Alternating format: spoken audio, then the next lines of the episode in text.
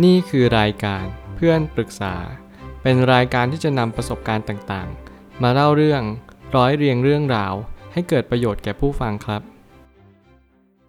สวัสดีครับผมแอดมินเพจเพื่อนปรึกษาครับ วันนี้ผมอยากจะมาชวนคุยเรื่อง อัตราการเกิดและการตายลดลง 5 เท่า ข้อความทวิตจากเดวิดวอร์เรสเวลได้เขียนข้อความไว้ว่า ค่าเฉลี่ยของคนที่เกิดขึ้น และการตายได้ลดลง 6.5%มันเป็นจำนวนเกือบ 5 เท่า ตามลำดับตั้งแต่ปี 1980 ถึง 1989 และก็ถึง 2007 ถึง 2016 ตามมา ผมได้เห็นข้อความทวิตนี้จากเดวิดวอลเลสเวลแล้วผมรู้สึกว่า เออ ในการที่เราจะเรียนรู้เกี่ยวกับการเกิดและการตายเนี่ย มันยากมาก ๆ เลย หลายที่ก็บอกว่าการเกิดมีเพิ่มมากขึ้น หลายที่ก็บอกว่าการเกิดมีลดลง ตายเพิ่มขึ้นบ้าง ตายลดลงบ้าง อะไรต่างๆ เหล่านี้ ซึ่งสิ่งต่างๆ เนี่ย มันค่อนข้างจะย้อนแย้งกับความคิดผม ในความรู้สึกอยู่แล้วก็คือ คิดว่าการเกิดและการตายเนี่ย มันลดลงอยู่แล้วนะ มันหมายความว่าโลกเราเนี่ย ค่อนข้างที่จะเหมือนกับถึงจุดอิ่มตัวของมนุษย์ดีกว่า เรามีมนุษย์มากกว่า 7,600 ล้านคน ซึ่งสัตว์เนี่ยกำลังตายลงทุกๆวัน ซึ่งผู้เขียนหนังสือเนี่ยเขาก็ได้เขียนหนังสือเล่มหนึ่งมาเหมือนกัน เกี่ยวกับโลกใบนี้ที่มันมีค่าเฉลี่ยที่มันเป็นความเป็นจริงมากกว่า เพราะว่าการที่เขาได้ค้นคว้าหาคำตอบว่า ทำไมคนถึงลดลง และทำไมการตายถึงลดลง ผมก็เลยมีความรู้สึกว่า เออ มันมีความสำคัญมากๆเลยนะ ที่เราจะรู้ความจริงข้อหนึ่งว่า ทุกอย่างกำลังจะลดลงอย่างมหาศาล ไม่ว่าจะเป็นสัตว์ หรือว่าแม้กระทั่งมนุษย์ก็ตาม ถ้าสัตว์ตัวเล็กๆ หรือว่าสัตว์ป่าอยู่ในป่าไม่ได้ มนุษย์ก็ไม่สามารถดำรงชีวิตอยู่ได้เช่นเดียวกัน มันหมายความว่ามนุษย์ต้องถ้อยทีถ้อยอาศัย หรือพึ่งพาอาศัยกับสัตว์เช่นเดียวกัน มันไม่ใช่เลยนะที่เราจะต้องอยู่เป็นมนุษย์แบบ โดดเดี่ยวผู้เดียวได้ มีแค่เผ่าพันธุ์เดียวในโลกใบนี้ ซึ่งถ้าเกิดสมมติว่ามนุษย์มีแค่เผ่าพันธุ์เดียวในโลกใบนี้ ก็จะขาดสมดุล และสักวันหนึ่งมนุษย์ก็ต้องสูญพันธุ์ตายตามไปอยู่ดี ข้อมูลนี้มาจากเว็บไซต์ sciencedirect.com หัวข้อหลักฐานที่ประจักษ์แจ้งว่าทั่วโลกได้เปราะบาง และถดถอยลงจากสภาพแวดล้อมที่เข้าสู่สภาวะวิกฤต ข้อมูลนี้มันทำให้ผมรู้สึกว่า เออ เราจะตระหนักรู้ได้ยังไง และเราจะเปลี่ยนแปลงอะไรได้ไหม หลายคนที่อ่านข้อมูลก็อยากจะไปเปลี่ยนแปลง อยากจะให้เกิดความรู้ อยากให้เกิดโลกที่มันดียิ่งขึ้น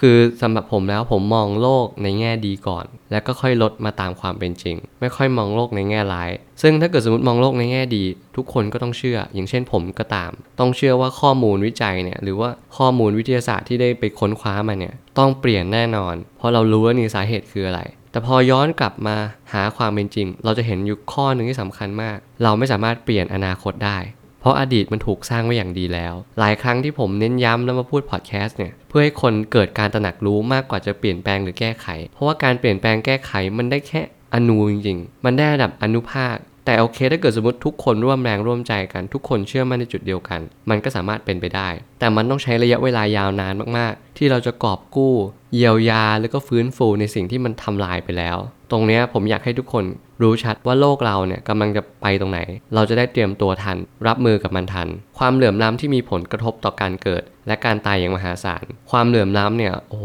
เห็นกันมาก ตั้งแต่เด็กยันโต ตั้งแต่เราเกิดกันมายันจนกระทั่งทุกวันนี้ก็ยังเห็นความเหลื่อมล้ำของสังคม ไม่ว่าจะเป็นประเทศตัวเอง ไม่ว่าจะเป็นประเทศคนอื่น หรือแม้กระทั่งทั่วโลกจะมีความเหลื่อมล้ำแบบนี้ให้เห็นอย่างชัดเจน แต่สถิติเนี้ยเห็นได้ชัดมากๆเลยว่า อัตราการเกิดหรือการตายสูงหรือต่ำเนี่ยมีผล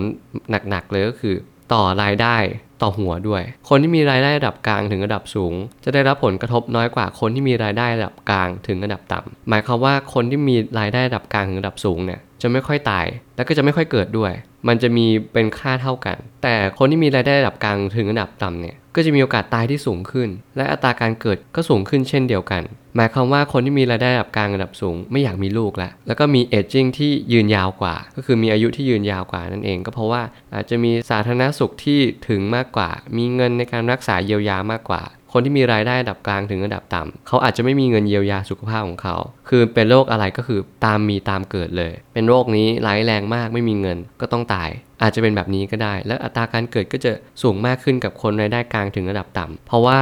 เขาอาจจะมีความรู้สึกว่าการที่จะเกิดขึ้นมา มันง่ายกว่าคนรายได้กลางหรือระดับสูง เพราะอาจจะเป็นถึงการศึกษาอาจจะเป็นในเรื่องของสภาพแวดล้อมด้วย ที่คนรายได้กลางถึงรายได้ต่ำเขาอาจจะมีความคิดที่อยากมีลูกมากกว่า คนรายได้กลาง ถึงรายได้สูง เป็นต้น ประเทศที่มีค่า GDP per capita สูง แต่อัตราการเกิดกับน้อยลงอย่างมหาศาล และอัตราการตายก็น้อยลงเช่นเดียวกันนะ GDP per capita ก็คือค่า GDP ต่อหัว แต่ละคนเนี่ยก็จะมีรายได้ของแต่ละบุคคลต่างกัน แต่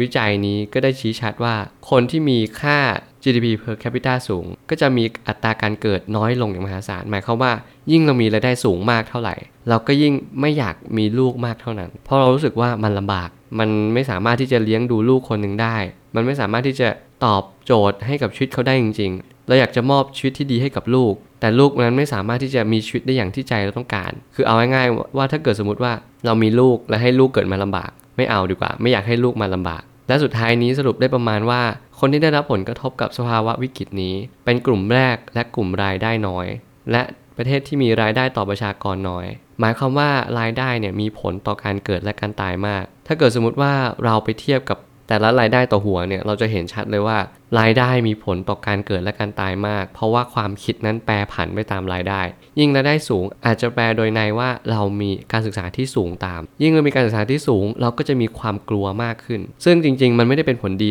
ต่อระบบนิเวศเลยระบบนิเวศจำเป็นที่จะต้องให้ทุกคนเนี่ยมีลูกสืบต่อสายพันธุ์ต่อไป ไม่อย่างนั้นกลายเป็นว่าแกลบมันจะใหญ่มากๆ คนรวยไม่มีลูก แต่คนจนกลับมีลูกเยอะ กลายเป็นว่าคนจนอาจจะเพิ่มประชากรมากกว่าคนรวยก็เป็นได้ และคราวนี้มันก็คือเกิดความเหลื่อมล้ำอย่างมหาศาลเกิดขึ้น ซึ่งทุกคนเนี่ยควรจะมีลูกในระดับเท่าๆกัน คนจนก็คือลด และคนรวยก็เพิ่มอัตราการเกิดขึ้นเช่นเดียวกัน เพื่อจะให้เกิดระบบนิเวศที่สมดุลมากขึ้น ผมเชื่อว่าทุกปัญหาย่อมมีทางออกเสมอขอบคุณครับ รวมถึงคุณสามารถแชร์ประสบการณ์ ผ่านทาง Facebook Twitter และ YouTube และอย่าลืมติด Hashtag เพื่อนปรึกษา หรือ f r ร e n d t a l k a ด้วยนะครับ